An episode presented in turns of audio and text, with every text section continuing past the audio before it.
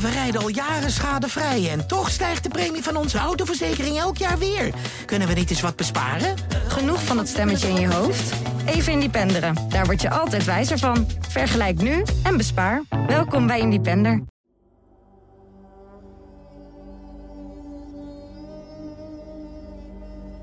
We zijn in de greep van het coronavirus. Soms voelen we ons als het ware gegijzeld. En ik kan weten hoe dat voelt. 607 dagen werd ik vastgehouden in Dagestan. Maar daarom kan ik ook tips geven over omgaan met zo'n extreme situatie. En als 2020 iets is, dan is het wel extreem. Samen met interessante gasten die ook de nodige piek en dalen in hun leven hebben gekend, praat ik over vallen en opstaan tijdens een crisis. Dit is Gegijzeld met Arjan Erkel, een podcast van het AD en de regionale dagbladen, die mede mogelijk wordt gemaakt door Kracht. Heel veel mensen zeggen, ja, je hebt echt geluk dat je zo'n moeder had. Absoluut. Maar was ik ook in staat dat geluk te zien? Er is weer reden tot lachen voor Jozef na bijna 5 jaar cel. En voor zijn moeder en zijn vrienden. Jarenlang sleepten ze hem door zijn beproeving. Een gewone jongen, 24 jaar, ergens uit een Brabants dorp, gedegradeerd tot drugscrimineel. Te bizar, te onwerkelijk en te ongelooflijk voor woorden. Het lijkt een nachtmerrie, een film. Maar door mijn geboeide handen weet ik wel beter. Wat doe je als je opeens onterecht in de gevangenis belandt in Marokko? Wat is het belang van een sterke basis? Hoe word je een inspirator? Mijn gast is Jozef Oubakas. En samen met hem zullen we ingaan op de eerder gestelde vragen. Mijn naam is Arjan Erkel. Wat fijn dat je luistert naar deze aflevering. Jozef, welkom. Hey Arie. Ik zeg er Arie, hè? Ja, ik mag dat, hè? Ze noemden vrienden mij vroeger ook. Echt waar? Serieus? Ja. Oh, leuk. Ja, op een of andere manier. Ik heb ook een goede vriend, die heet ook Arjan. Ja. Van vroeger nog de basisschool. En die zegt, ik zei ook altijd Arie tegen hem. En nou goed, ik schaai ook al onder mijn vriendenkring. Dus dat mag jij, die eer mag jou dan weer. Dankjewel. We zien elkaar af en toe, niet heel vaak. Maar nee, klopt. We hebben natuurlijk wel een goede band. Ja, dat is tof. Ja. Hoe is het met je? Goed. Ja? Geen last van corona? Nee, ik heb, nee. Voor zover ik weet niet. Gewoon gezond. Maar, wij letten ook wel heel erg goed. Hè? Dus dan praat echt even over ik, mijn gezin, mijn omgeving. Wij zijn echt wel heel bewust bezig met gezondheid. Ik bedoel, mijn tweede boek is niet voor niets begint met het woordje gezondheid. Hè? Ja. Gezondheid, liefde, vrijheid. Gezondheid is zo'n wezenlijk iets dat ik wil zo graag de verantwoordelijkheid ook weer terugbrengen naar het individu, dat je wel verwacht van het zorgsysteem dat ze jou verzorgen. Maar ik zie ook bij best wel wat mensen die zichzelf dan niet verzorgen. Als ik een gemiddeld winkelstraat kijk, dan schrik ik soms wel eens van, goh, weet je al, zorg je al goed voor jezelf. Daar begint het ook mee, hè? En ik wil echt niet die mensen afdoen. En ik ken ook mensen in mijn omgeving met toch wel wat overgewicht of wat dan ook. Dat wil ik echt niet afdoen. Maar daar begint het toch wel mee. Zorg goed voor jezelf. Ja, dus jezelf niet verslonzen. Nee, klopt. En dat heb ik ook natuurlijk in de gevangenis ook geleerd. Ja, echt. Want voor de mensen die jou niet kennen, hoe zou je jezelf introduceren? Ex-gevangene, niks gedaan, je weet toch, onschuldig. Nee, ik ben, mijn vader is Marokkaans, moeder is Nederlands. Getint jongetje, geboren getogen in Brabant. Ja, Ramessonkveer toch? Ramessonkveer, dat heb jij goed onthouden. Dus het is wel een beetje de Brabantse tongval. Maar tegelijkertijd, mijn moeder christelijk, mijn vader moslim. Heerlijke jeugd gehad. En gestudeerd, leuke vrienden. Je start je eigen bedrijf. En voor een van je klanten zit je dan in Marokko, het land van mijn vader. En ik werd uiteindelijk na een jaar daar gewerkt te hebben, achter tralies gesmeten. Omdat een van de bedrijven waarvoor ik ook moest werken, vanuit mijn Nederlandse opdrachtgever, was 8000 kilo drugs gevonden. En zij vonden dat ik de schuldige was met mijn 24 jaar. Ja. En ook al wist iedereen dat de pijlen wezen naar de echte daders. Ze hadden alle gegevens. Het maakte allemaal niks uit. Ik heb uiteindelijk 10 jaar celstraf gekregen. En vanuit daar zijn de boeken 400 brieven van mijn moeder. En gezondheid, liefde, vrijheid voortgekomen. Dus je hebt 1637 dagen vastgezeten. En nachten, ook nog eens. Maar goed, daar kun je wel over meepraten natuurlijk. Ja, ook de nachten. Ja, die duren lang. Bij mij duren ze juist kort. Ik sliep graag. Ja. Oké, maar jij sliep ook alleen natuurlijk. Ja, zeker. Ja, ik heb altijd, dat zeg ik wel eens, ik heb ooit, een keer moest ik 10 dagen de isoleercel in. En daar in die gevangenissen, die zitten zo overvol in Marokko en in heel veel andere derde wereldlanden en noem het maar op. Maar Daar zit je daar met 30, 40, 50, soms meer dan 100 man op elkaar gepropt. En je moet alles delen. Je wordt constant wakker van gesnurk. Van iemand die weer een ruzie maakt. Die op het toilet zit. Of van de stank. Van een voet in je gezicht. Ja, het lijkt mij verschrikkelijk. Ja, want je ligt op de grond. Volgens de sardine in bliksysteem. Hè, dus met kop en staart om en om lig je daar ook op de grond. Dus moet je voorstellen... Links van je hoofd heb je een paar voeten. Rechts van je hoofd heb je een paar voeten. Boven heb je mensen. Onder je voeten heb je mensen. Overal heb je mensen.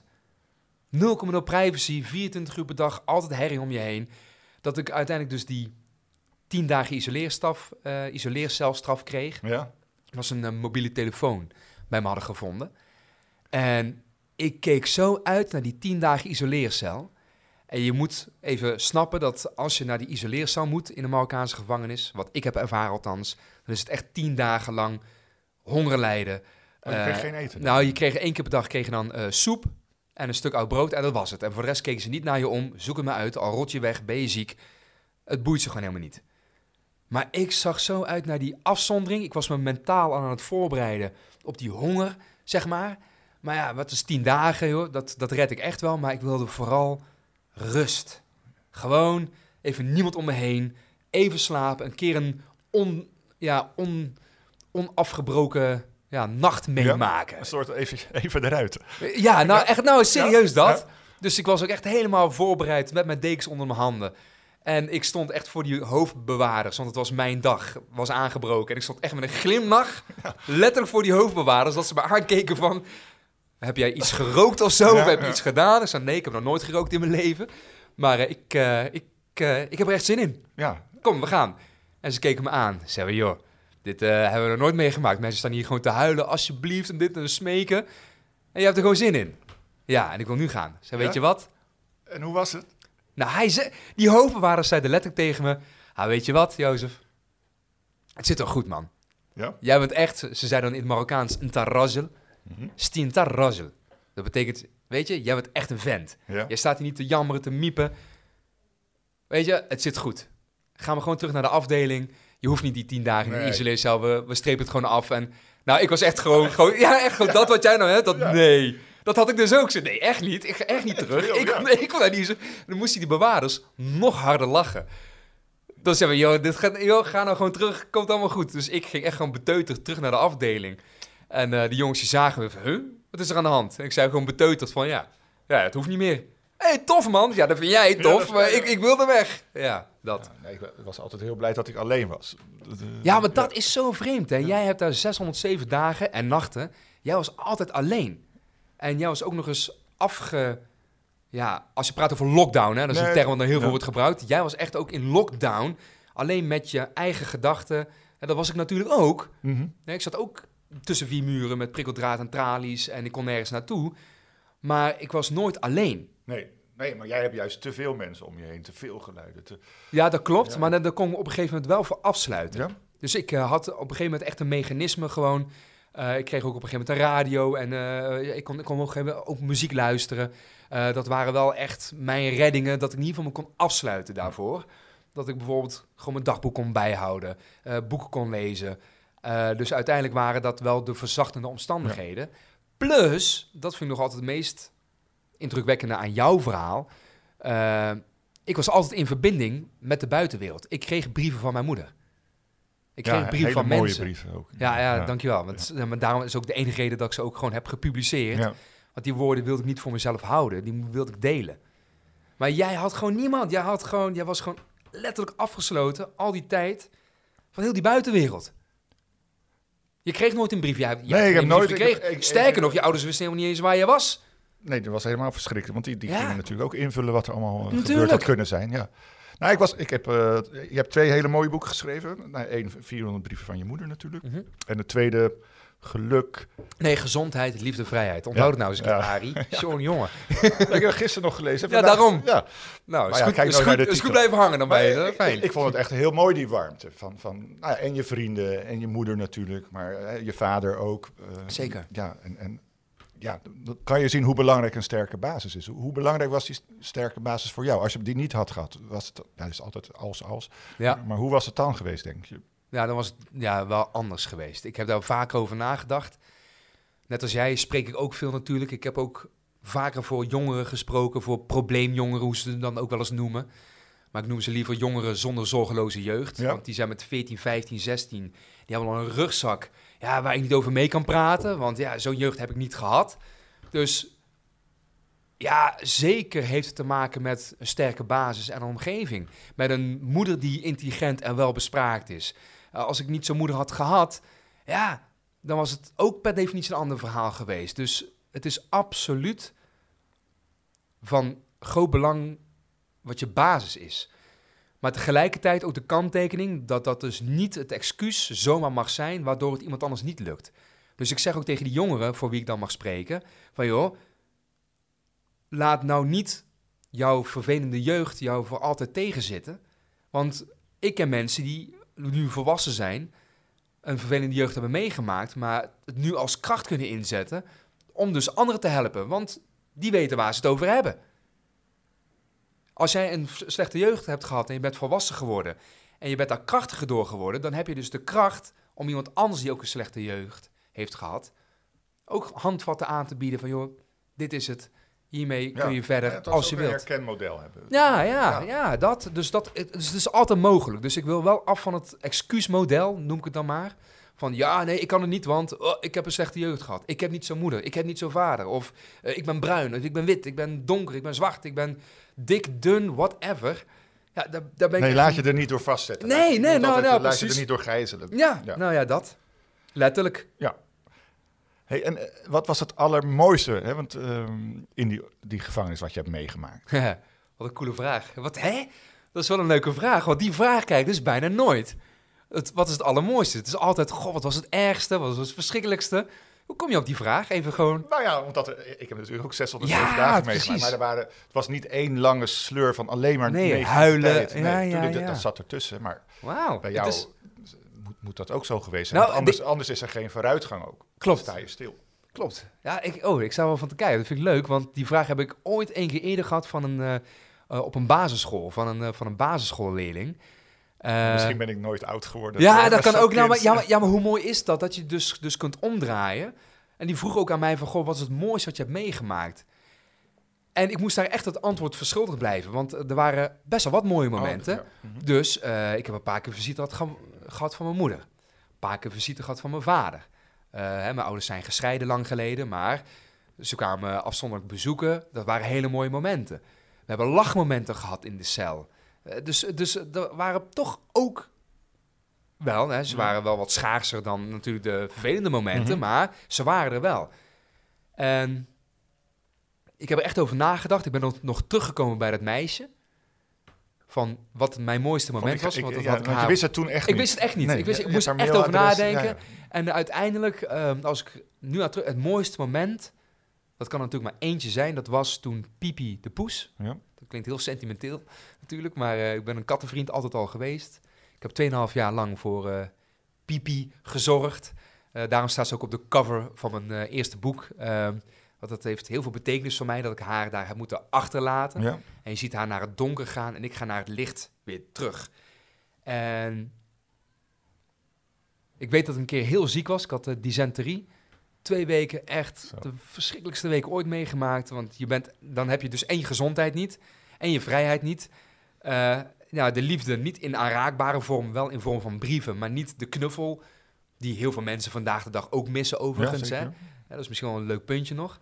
Helemaal in deze coronacrisis. En je moet naar het toilet en er zitten nog x aantal wachtende voor je. Dat. Ja? Dus daar komt er heel veel bij kijken. Maar ik weet nog dat Pipi naast mij lag. Ik was echt dood en doodziek. En zij lag naast mij te knorren, te spinnen, alsof er niks aan de hand was. En het leek net alsof zij voelde dat ik me zo ellendig voelde. Dat zij heel dicht naar mijn neus kwam. Dat ik haar neusje ook zag. Al die... kleine haartjes was ik aan het bekijken, aan het bestuderen. En dat zij zo dicht bij me was, dat gaf mij daardoor was ik echt heel erg emotioneel door geworden. Ik had echt... Toen moest ik echt even huilen, omdat zij... Net alsof ze zei van, het is oké. Het is echt oké. Ja. Of ik ben er voor je. Of dat ja. Dus dat was echt een soort van rust. Hè, in plaats van te vechten tegen...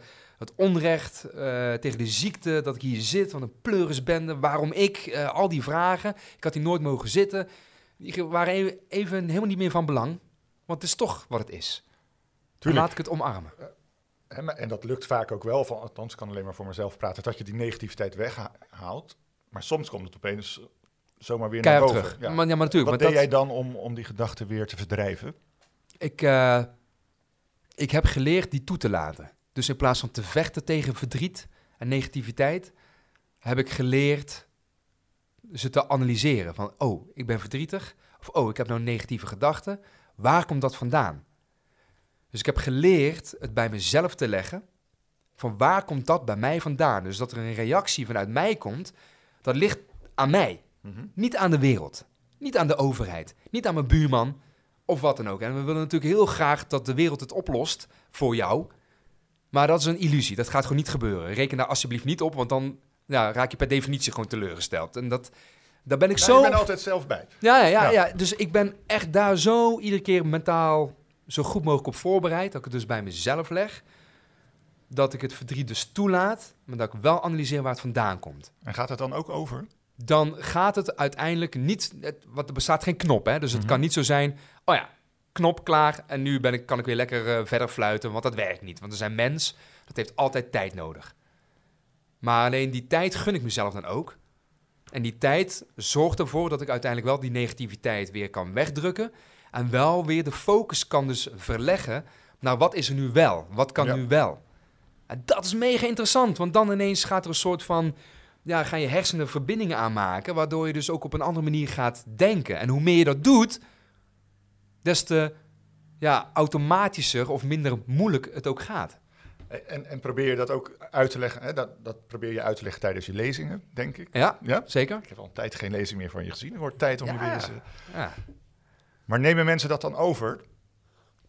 Of moet je daar een speciaal type mens voor zijn? Of mensen het overnemen. Ik kan natuurlijk niet voor de mensen spreken. Want dat zeg ik ook, dat laat ik ook los. Dat heb ik ook geleerd los te laten. Want ik kan het niet voor jou oplossen. Net zo min dat mensen het voor jou en mij konden oplossen. Want jij moest toch die 607 dagen en nachten doorbrengen alleen. Ik moest toch die 1637 dagen nachten doorbrengen alleen. Niemand kon dat voor ons doen. Nee. Dus het is ook onredelijk om te verwachten van iemand dat wij het oplossen voor ze. Nee, er is maar één weg. En dat is gewoon dwars doorheen, dwars door het verdriet heen. En dan is het aan jou wat je ermee doet. Dus er zijn absoluut mensen, dat weet ik uit ervaring, omdat ik die berichten heb teruggekregen via mail, via social media, dat mensen me echt gewoon bedanken. Van, goh, jij hebt me echt geholpen met je verhaal. En dan zeg ik altijd terug, je hoeft me niet te bedanken. Ik accepteer het wel en ik ontvang het met heel veel liefde. Mm-hmm. Maar je hebt het zelf gedaan, hè? Ja, maar misschien heb je toch de handvaten. Ja, tuurlijk. Ja. Hè? Ik kan natuurlijk wel, weet je al, laten zien, zoals jij dat ook doet op jouw manier, van joh, dit is hoe ik het doe. Ja, en blijkbaar werkt het ook, want het leven is wel mooi. Er gebeuren heel veel klote dingen. Absoluut heel veel, helemaal vandaag de dag natuurlijk. Maar vergeet vooral ook niet het mooie, hè?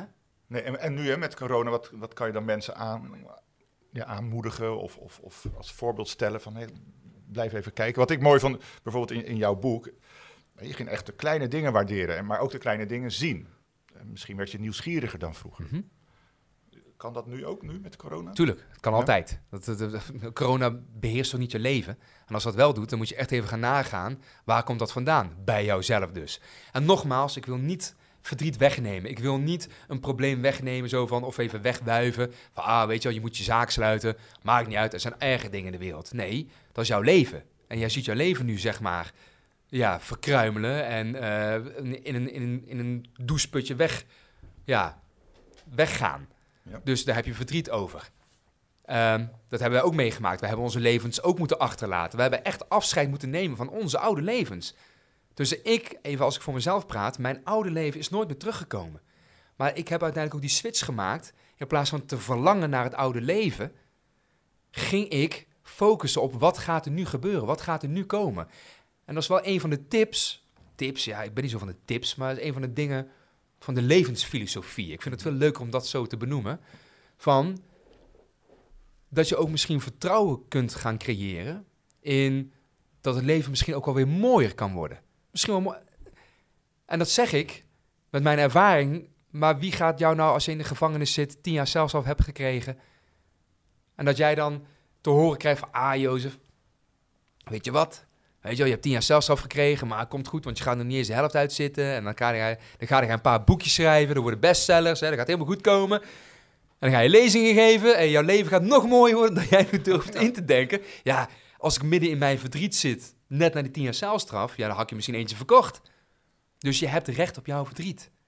Maar tegelijkertijd, kijk ook, wat kan nu wel? Een van de meest cruciale vragen in het leven, wat kan nu wel? Ja, want elke dag is ook weer een dag dichter bij je doel, toch? Absoluut, ja. Absoluut. Als jij dat wilt, hè. Want nogmaals, dat moet jij wel willen zien. Ik kan het voor jou niet dwingen, maar dat is er ook. En die mogelijkheid is er wel, altijd.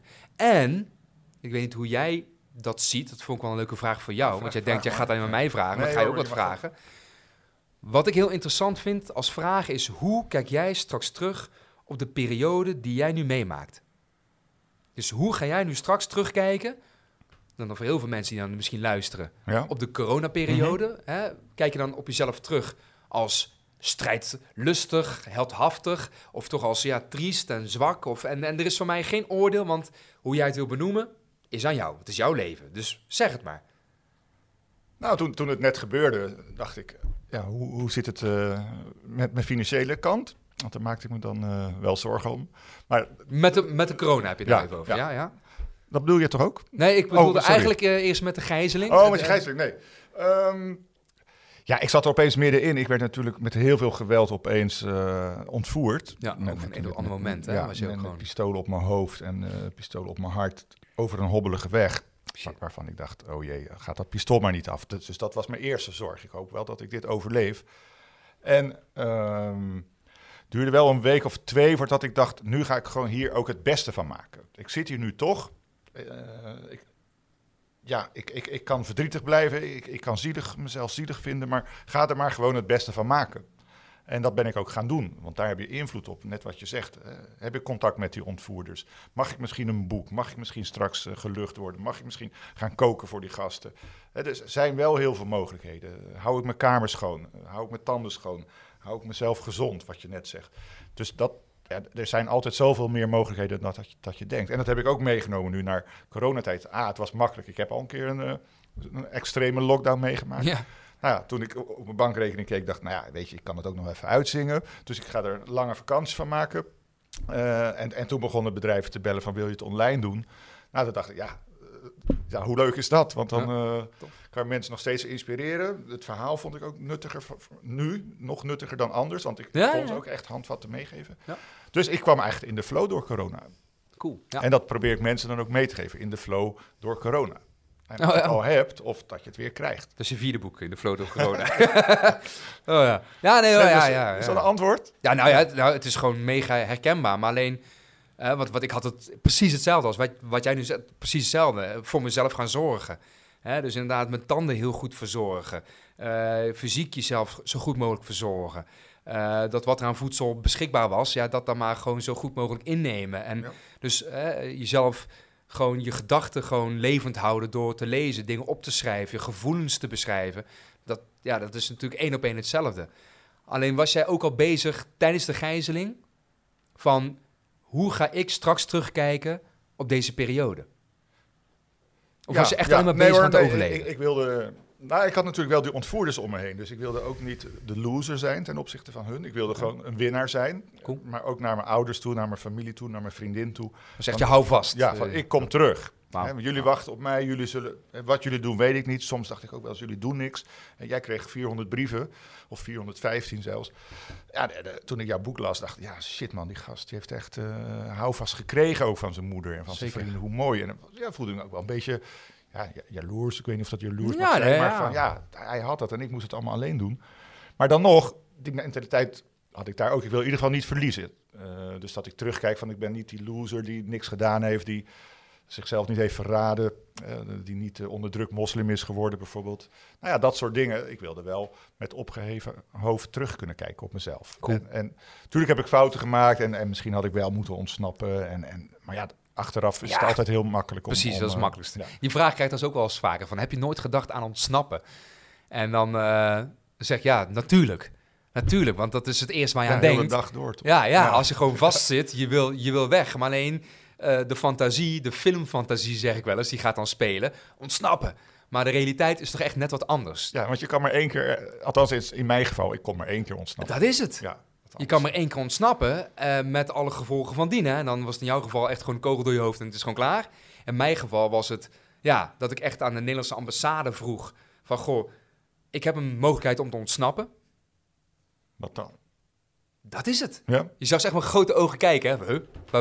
Waar ben jij mee bezig? Ja, als jullie mij niet vrij kunnen krijgen, dan probeer ik het zelf wel. Ja. Maar wat zijn dan de mogelijkheden? Kan ik dan bij jullie aankloppen dat ik op Nederlands grondgebied ben? Dus beschermd ben als Nederlands staatsburger? Maar er werd gewoon keihard nee gezegd. Nee, we moeten hier weer uitleveren. Dat is gewoon bij wet bepaald. Nou die wet, daar staat ook helemaal niks voor. Want heeft mij in ieder geval niet beschermd. Nee. Dus dat was dus geen optie. Dan was de optie Afrika nog verder in te gaan. Dat is voor mij ook geen optie. Of de levensgevaarlijke tocht. Met een bootje. Ja? Waar zoveel mensen nu vandaag de dag nog steeds dood aanspoelen aan de Italiaanse, Spaanse kust. Ja. Ja, dat zag ik ook niet echt zitten. Nee, dus mij wel integreerde, dank je. Jij bent ook contact gaan zoeken. En met je celgenoten. Ja, maar ook wel met de bewaarders. Ja. En in mijn geval, daar komt die vraag ook natuurlijk, dacht ik, in hoeverre moet ik met dat contact gaan? Mm-hmm. Want ik wil ook niet een Stockholm-syndroom krijgen of dat je maar gaat slijmen om beter te doen. Hoe ging dat bij jou, dat contact maken en dat je toch je eigen waarde behield, maar ook dat de celgenoten nog naar jou keken als niet als een overloper? Ja, want dat is natuurlijk het gevaar als je bevriend raakt met bewaarders, dat ze dan denken van dat je dingen gaat verraden of hen gaat verraden, want er gebeuren natuurlijk heel veel verboden dingen.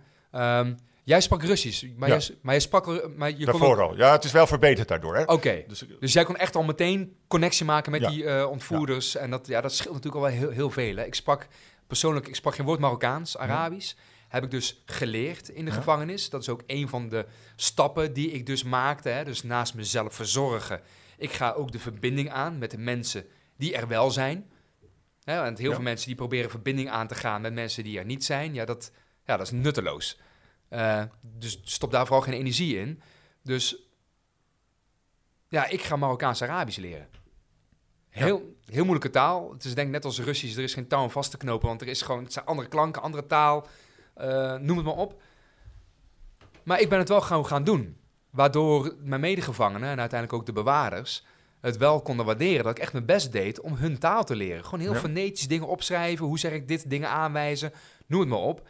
En dat ik bevriend raakte met de bewaarders. Het was vooral hoofdchef Nordin, die ik beschrijf in het eerste boek. Man in groen legerpak, was de baas van die eerste gevangenis. Dat is wel mijn redding geweest. Mm-hmm. Toevallig vanochtend had ik het nog over op de sportschool met een kennis daar. Van, goh, weet je al dat je daar niet bent verkracht, in elkaar bent geslagen. Dan zei ik, nee, dat komt door hoofdchef Nordin, denk ik. Ja. Want hij zag mij binnenkomen. Het was de eerste dag na 3 dagen in de politiecel. Niet gedoucht, vies, niet gegeten, je bent vermoeid, uitgeput, je snapt er niks van, verward. En ineens word je overgeplaatst naar een gevangenis. En in die gevangenis, echt net als in de film, ik zie het nog echt altijd voor me, dat jongens daar in die tralies staan, met die littekens, halve tanden, staan te sissen, te roepen, dingen in het Marokkaans, Arabisch, wat ik niet verstond. En ik dacht letterlijk, want dat was mijn referentiekader vanuit de films die ik altijd zag, ik word in elkaar geslagen, verkracht, vermoord, noem het maar op. Dus ik brak echt toen ik op het kamertje van hoofdchef Nordin kwam, waar dan je gegevens worden genoteerd, je krijgt een gevangenisnummer, je wordt medisch gecheckt. Ja, ik brak echt ineen, mijn hoofd in mijn armen op het bureau en ik was alleen maar aan het huilen. En die man, die hoofdchef Nordin, die zei, joh, 17 jaar werk ik al in deze bende. We hadden echt gedacht, want dat was groot nieuws in Marokko. Hè? 8000 kilo drugs, mm-hmm. 24 miljoen euro aan straatwaarde. Hè, er is ook een Nederlander opgepakt in het hele complot. Want die Nederlander was verantwoordelijk voor transport tussen Europa en Afrika. Dus zij dachten, die Nederlander, dat is een of andere kingping, mafiosi, niet normaal. En ineens komt daar een dood vogeltje binnen van 24, die helemaal niet snapt wat hem overkomt. Dus hij zei letterlijk, joh, ik wist vanaf het eerste moment, joh, die hoort hier helemaal niet thuis. En tot op de dag van vandaag ben ik nog altijd bevriend met hoofdchef Nordin. Ik app met hem. Ik heb hem een paar keer naar Nederland gehaald. Dus dat was mijn volgende vraag. Ja, zeker. Ja, is dat gelukt? Ja, is gelukt. 2 keer inmiddels is hier naar Nederland gekomen. Ik ben bij zijn familie geweest. Hij heeft hier een oom of een broer wonen. Ik heb hem mijn leven laten zien. Echt een hele goede vriendschap. Ja, en hoe is dat contact dan daarna? Daar ben ik wel benieuwd naar, want ik heb die kans nooit gekregen. Nee, ja. Nee, zou dat wel willen? Ja, want nou ja, ik heb ook zo'n voorbeeld van iemand die... Nou, ja, een van die ontvoerders waarmee je echt bevriend was geraakt. Ja, natuurlijk. En die heeft me toch ook wel doorheen geholpen. Ja. En misschien ook wel mijn leven gered, omdat hij uiteindelijk heeft gezorgd dat ik... toen ik niks meer waard werd, dat hij zelf de ontvoering is gaan beëindigen. Wow. Ja, wel met geld, maar zijn baas hadden gezegd, het hoeft van ons niet meer. Nou ja, en dan ben je natuurlijk waardeloos. Ja. En dan, joh, schiet maar lek en... whatever. Maar, ja, precies. Ja. Dus ik had dat wel willen zien. En ook om te zien van hoe zouden wij met elkaar omgaan als we allebei op dezelfde niveaus zouden verkeren. Dus dat zou je eerste vraag zijn? Nou ja, van hoe ga je met elkaar om? Terwijl die afhankelijkheidspositie er niet meer is. Ja. Want hoe ging dat bij jou? Oh, nee. Waarom deed hij wat hij deed? Hè? Dat is wel een mooie vraag. Waarom koos hij ervoor om jou wel gewoon als mens te blijven zien? Ja, hij zei in het begin dat hij ook wel eens iets ergs had meegemaakt in een soort vergelijkbare situatie. En hij wist hoe moeilijk dat was. En zolang ik me zou gedragen, wilde hij mij ook niet meer pijn doen dan nodig was. Ja, dat is mooi. Wij hadden een klik vanaf het begin. Ja. Omdat ik zei dat hij zei, hoe is die ontvoering gegaan? Want hij was niet degene, zijn partij was niet degene die mij ontvoerd hadden. Ik zei, het leek op Pulp Fiction. Zei hij, Pulp Fiction, dat is mijn favoriete film. Toen hebben we gelijk 10 minuten lang over Pulp Fiction zitten kletsen. Ja, snap ik. Ja. En hij vroeg ook van... Goeie film ook trouwens. Komen jullie... Jij komt toch uit Nederland, eten jullie echt patat met mayonaise? Oh, ja, dat vraagt op een gegeven moment. Hè? Ja. En hij zei, als je hier gedraagt en we krijgen een klik, dan ga ik voor jou mayonaise kopen. En hij heeft ook Calvé gekocht. Oh, wauw, cool. Ja, maar dus dat soort mensen heb je nodig natuurlijk. Ja, ik ben nu bezig in het boek van Viktor Frankl. Ik heb natuurlijk al heel veel over hem gezien, gelezen, gehoord. Heel veel mensen zijn ook naar mij toegekomen. Hè, want ik had nog niet over hem gelezen in de gevangenis. Wel over Martin Gray, over andere... over jou, Arjan Erkel, je naar jezelf te wijzen. Ook, ik heb jouw boek gelezen in de gevangenis. Dat is eigenlijk wel heel gek, hè, dat we nou niet zo zitten. Ik heb gewoon jouw boek. En ja, uiteindelijk dan die van mij, dan moet ik wel even erbij zeggen natuurlijk. Ja. Nee, maar Viktor Frankl heeft natuurlijk ook Auschwitz en verschillende andere kampen overleefd. En ik ben nu op het stuk gekomen dat hij ook zegt van... We hadden een goede SS-bewaarder. Die hoofdbewaarder, die SS'er... En wij hebben natuurlijk allemaal het idee dat alle SS'ers gewoon slecht zijn. En natuurlijk zijn meesten dat ook. Maar vergeet niet, er is altijd ook wel ergens iemand waar nog altijd menselijkheid in zit. En dat beschrijft hij zo mooi, dat zij dus zelfs tegen die Amerikanen zeiden... van deze man was wel misschien een SS'er, maar die heeft ons altijd netjes behandeld. Die heeft zelfs medicatie gekocht van zijn eigen geld om voor ons te zorgen. Behandel hem alsjeblieft goed. En dat hebben ze ook nageleefd. En dat raakte mij zo, dat ik dacht van ja, wij willen zo vaak eenzijdig denken. Hè? Die hele groep is slecht, hè? Alle Marokkanen zijn slecht. Nou, fijn, dus mijn vader ook. En zijn vrouw uit Marokko dus ook. Terwijl dat echt gewoon super lieve mensen zijn, draaien mee in het systeem, noem het maar op. Hebben 3 mooie kinderen die ook gewoon leren studeren. Dus het is nooit allemaal. En dat weten we stiekem wel, maar toch doen we het steeds weer. En alle Joden waren slachtoffers. Nou, dan zegt Viktor Frankl, er zaten Joden tussen bij ons in het kamp. Die waren nog erger dan de SS'ers, want die hadden dan bepaalde privileges in het kamp. Maar die gedroegen zich nog beestachtiger dan de SS'ers. Hoe dan? Ja, nee, dat is mooi. Terwijl je zou denken, dat zijn toch lotgenoten, dat zijn toch... Dus ja, het is nooit zwart-wit. Nee, gelukkig maar. Nou absoluut gelukkig maar. Die boodschap moet vaker verkondigd worden, denk ik. Ja, maar ik denk dat de meeste mensen het wel weten. Want ieder gezond weldenkend mens weet het wel, maar toch past het dan niet toe of zo. Want het is toch altijd weer groeperingen, lekker makkelijk. Zwart-wit denken is makkelijker dan grijs. Ja, maar ik denk dat is het ook. Andere mensen pikken het ook makkelijker op. Ja, het blijft lekker makkelijk hangen, want dan wordt vooral lekker het negatieve overheerst dan. En we willen toch graag dan lekker slachtoffer spelen, want dat is het makkelijkst. Want dan leg je geen verantwoordelijkheid bij jezelf. Ja. Doe je dat nu wel, alles met een glimlach?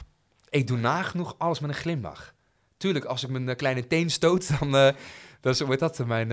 Mijn lieftallige dame moet dan vaak ook lachen, want dat was eergisteren. Stoot ik mijn knie. En wat ik dan tegenwoordig doe, want dan moet ze al lachen. Want dan ziet ze dat ik echt even verrek van de pijn. Maar dan pers ik mijn lippen op elkaar en dan zeg ik LKB. En LKB, dat heb ik dan gewoon verzonnen voor haar. Als je even ergens mee zit, denk aan LKB. En dat is liefde, kalmte en blijheid. En dan is alles oké.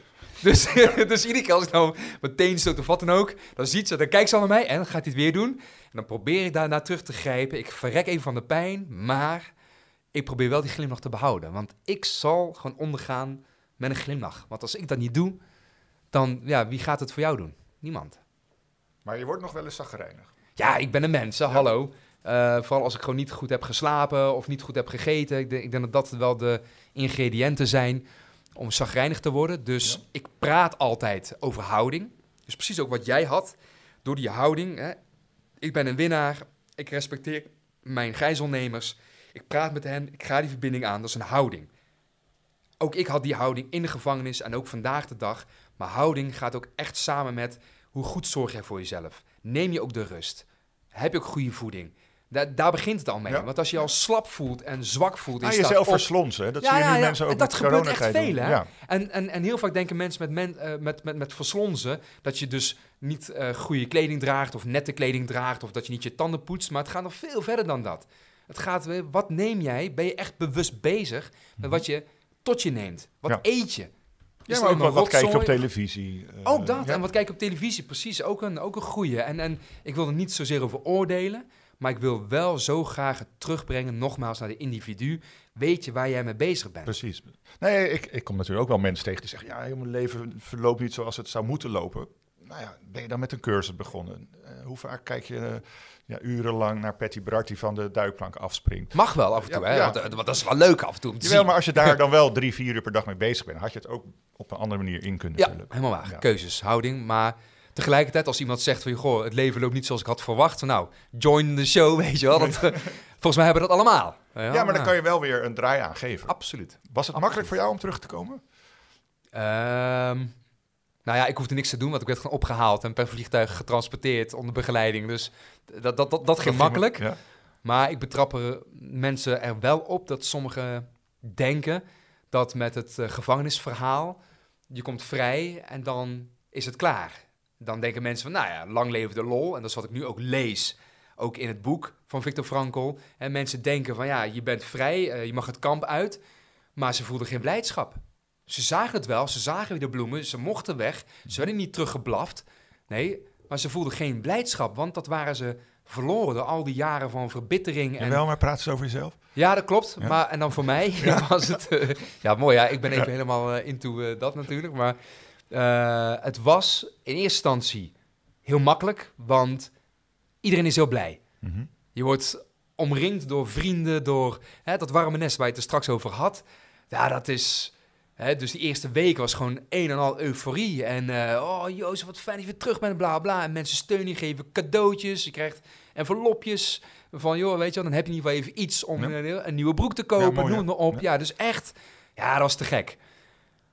Alleen wat mensen dan vergeten, is dat er daarna ook nog een periode komt. En dat komt ineens met verwachtingen.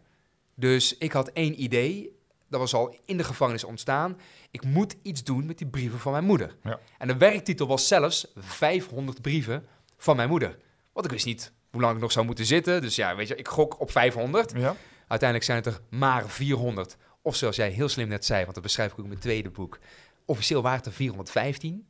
Maar mijn moeder was verder gegaan met 400A, 400B, 400C. Uiteindelijk was het 400O. Mooi. Want dat idee was al ontstaan. 400 brieven van mijn moeder. En alles moest wijken voor die droom. En dat is ook wel eens wat ik mensen uitleg. Hoeveel offers wil jij dus maken... om dus jouw droom echt te verwezenlijken? Waarbij je misschien sommige mensen ook wel pijn moet doen. Wat helemaal niet leuk is. Maar... Ja, heel grof gezegd, het gaat uiteindelijk wel om jou. En kan je dan uitleggen van waarom dat bij jou wel lukte? Of waar je tegenaan liep, waardoor je soms dacht, nou, het lukt niet... en dat je dat hebt overwonnen of dat hebt doorbroken? Waar ik heel erg mee zat, was dat ik op een gegeven moment allerlei aanmaningen kreeg. Ik moest betalen, je hebt studieschuld, je hebt zusschuld. Dit. Je bent natuurlijk 5 jaar van de aardbodem verdwenen. En ineens weten de instanties dat je thuis bent, dus... Je moet mee weer in het systeem. Nou, dat had jij dus ook. Ja. Maar dat, en dan ineens heb ik... dat vertelde ik al eerder. Maakte ik een dip mee in de zomer van 2010, dus nu 10 jaar geleden. dat ik bleef maar die aanmaningen krijgen. En vrienden die eerst zo euforisch waren dat ik dus thuis was, die begonnen eens te verwachten, goh Jozef, moet je niet meer gaan werken? Moet je niet weer op je eigen benen staan? En moet je niet dit? Moet je niet dat? Moet je niet zus? Dat ik gewoon onzeker werd over mijn eigen plan. Mm-hmm. Van ja, moet ik inderdaad het boekidee niet gewoon laten varen? Want ja, ik kreeg ook de vraag, ga je daar dan van verdienen? Ja, ik was daar niet mee bezig. Maar die vraag komt natuurlijk vanuit hun, omdat het hele systeem erop gericht is. Je moet rekeningen betalen. Dus wat je net ook zei, mijn eerste zorg was, heb ik het financieel voor elkaar? Dat geldt voor iedereen, dat geldt ook voor mij. Ik bedoel, corona komt, ineens agenda leeg, geen inkomsten meer. Kun je nog blijven leven? Want anders komen ze spullen van je afpakken. Pakken ze je huis af, je auto, je kleding, alles pakken ze van je af. Ja, klopt. Ja, dus ja. En dat geldt voor iedereen. Dus die angst is heel wezenlijk. Maar toen kwam er een ommezwaai dat ik dus die aanmaningen kreeg en dat ik iedere keer mezelf moest verdedigen. Joh, ik heb niet eens 1 cent in mijn zak. Niet eens 1 cent. Dat ik uiteindelijk dacht, ja, wacht even. Maar als het systeem erop gericht is om jou te plukken, kaal te plukken.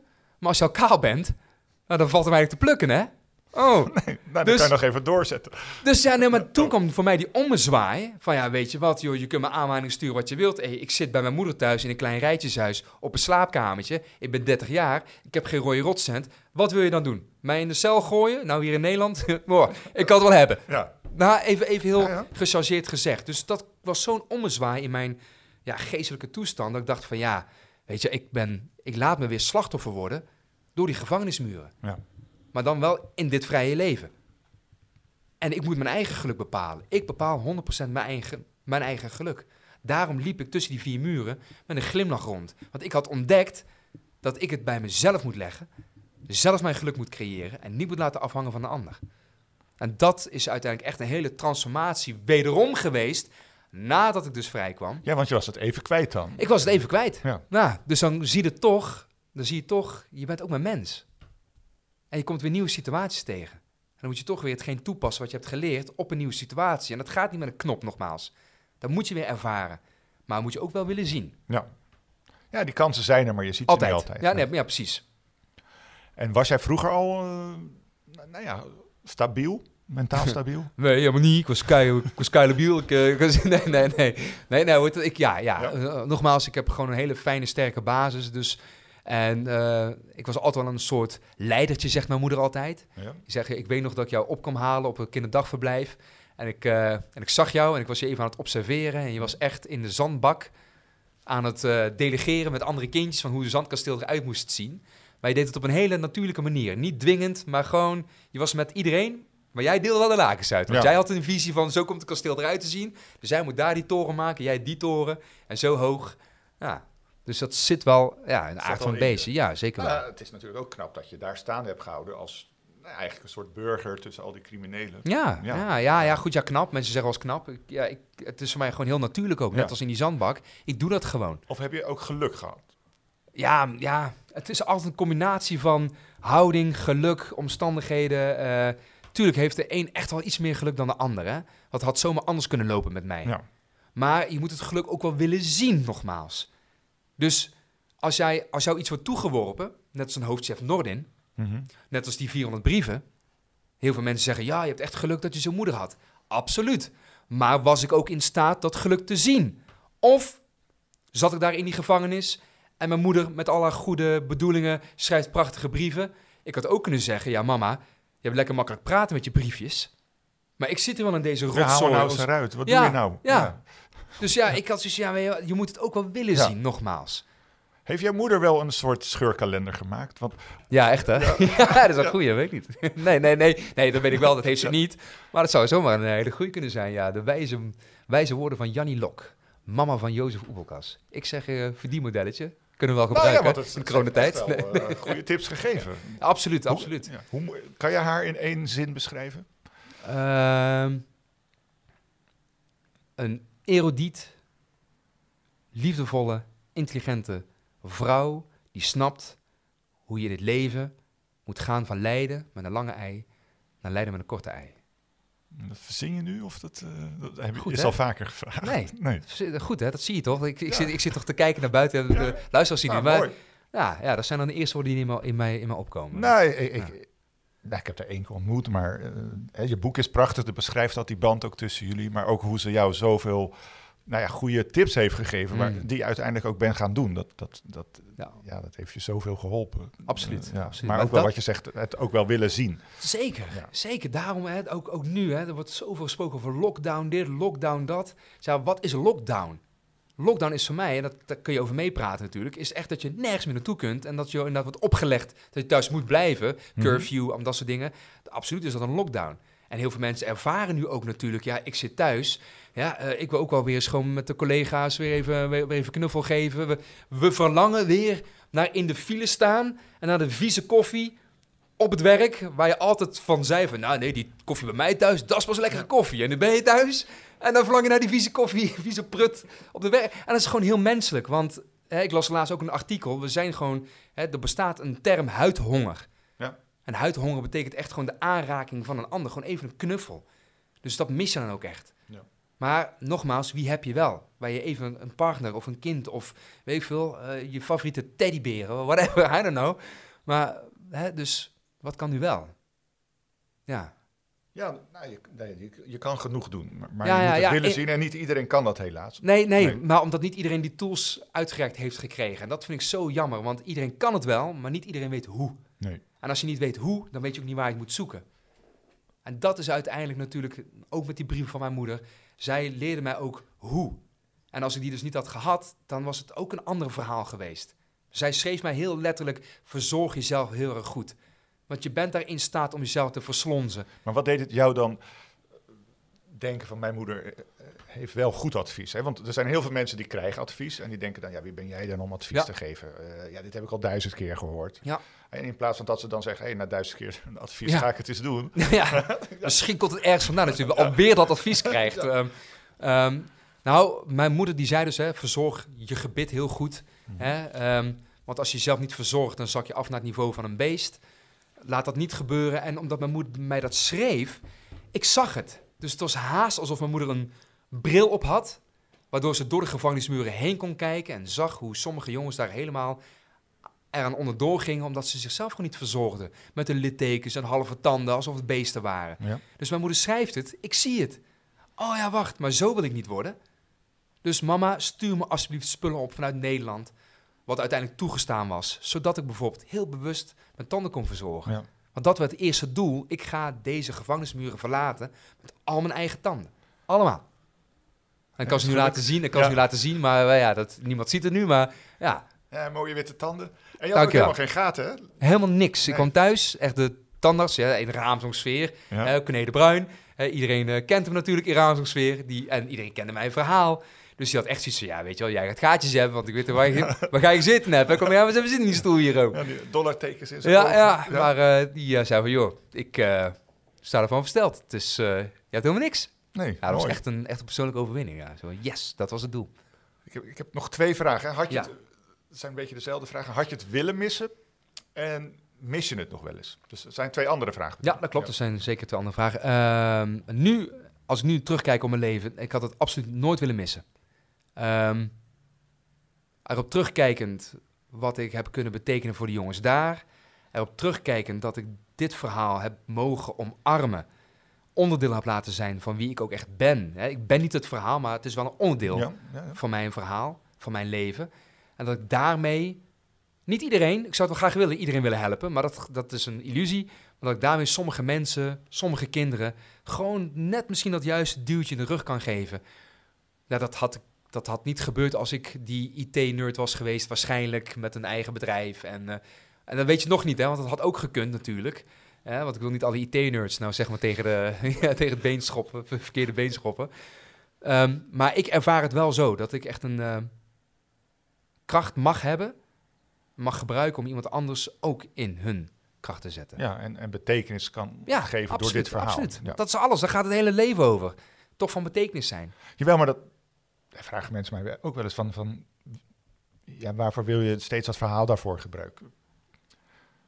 Ja, wat vast er nog een antwoord wordt. Daar gebruiken we steeds het verhaal voor. Want het verhaal dat staat als een huis, maar het verhaal is oprecht, echter dan dat wordt het niet.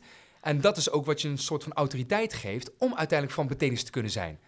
Want als jij zegt van ja, weet je wel, ik heb nu 6 sokken gebreid. Ja, die 5e sok, dat was ook echt een crime. Ik kreeg me niet voor elkaar. Ja, dat komt niet zo binnen als je natuurlijk dit verhaal hebt. En niet om iemand anders te overroelen, niet om iemand anders te overtreffen, maar puur om te gebruiken, om iemand anders te helpen. Dat is toch het mooiste wat er is. Ik krijg ook wel eens de vraag van, nou Jozef, je bent vooral goed aan het uitbuiten. Hè? Je verdient er lekker aan, je gaat goed hè. Dat ik denk van ja, als jij het zo wilt zien, dat mag. Want ik ga het niet ontkennen. Ja.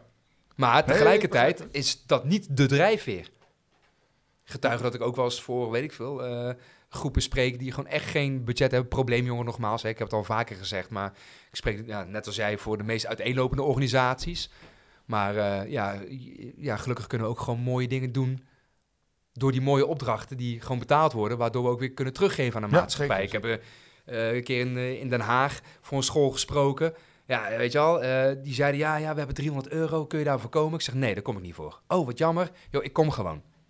Want jullie hebben er 150 leerlingen zitten, waar mijn hart dan gewoon ligt. Ja. En jullie doen jullie best om in ieder geval dit gewoon aan te bieden. Yo, ik kom gewoon. Ik heb er nog een hele doos met boeken achtergelaten. Want die kinderen, die kwamen zelfs naar Gert, docent Gert, op een zwarte school. Ik vind het een lelijke uitdrukking, een zwarte school. Maar in ieder geval zaten heel veel Syrische moslimkinderen, noem het maar op.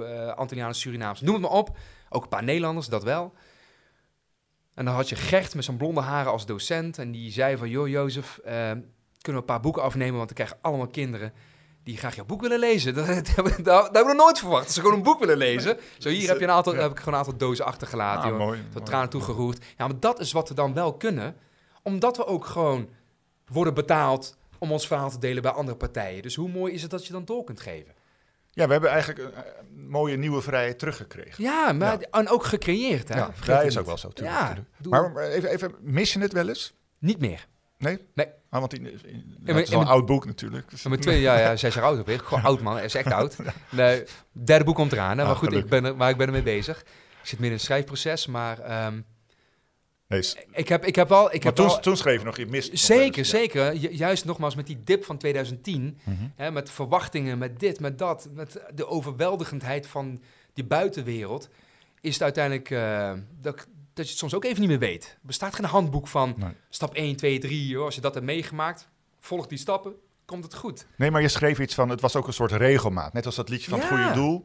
Hè, die hebben zo'n liedje, oh was ik maar een gijzelaar, dat stond altijd mijn eten klaar. Ja, klopt. En, maar dat klopt. Dus je had een soort van regelmaat. Het was mijn wereld geworden, hoe dom het ook klinkt. Het was mijn wereld geworden. Ik kende die wereld. En ineens moest je dat achterlaten en dan kom je weer thuis. En dan is het dus blijkbaar niet vanzelfsprekend dat je dus zomaar weer een leven kunt opbouwen. En met al die verwachtingen, met al die aanmaningen en met al die vragen. En dat ik af en toe dacht van, ja, weet je wat, het is me gewoon te veel. Laat mij maar weer even terug zijn. Want daar was het overzichtelijk, duidelijk, daar had ik mijn plek. Ja. Maar ook tegelijkertijd de tranen in mijn ogen van hoe verschrikkelijk is het dat je dus zo'n verachtelijke plek dus mist. Ja. Wat zegt dat dan over deze wereld? Of wat zegt het over mij in deze wereld?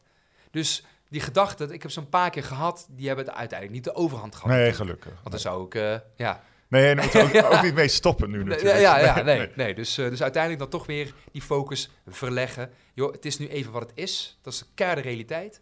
Maar wat doe jij ermee? Ja, en dat geldt nu ook voor deze tijd. Voor alles. En dat zal voor altijd gelden. Niet alleen voor deze tijd. Het geldt voor de rest van je leven. Mijn overgrootopa, Jan van der Giesen... mijn overgrootopa, hè? Dan denkt hij, dat is een Marokkaan voor mij. Maar Jan van der Giesen, 94, is die beste man geworden. Die zei ooit als klein jongetje, ik was zijn eerste achterkleinkind... letterlijk, we zoeken allemaal naar iets in het leven... en dan denk je dat je er bent, maar je bent er nooit. Je bent er pas wanneer je er niet meer bent.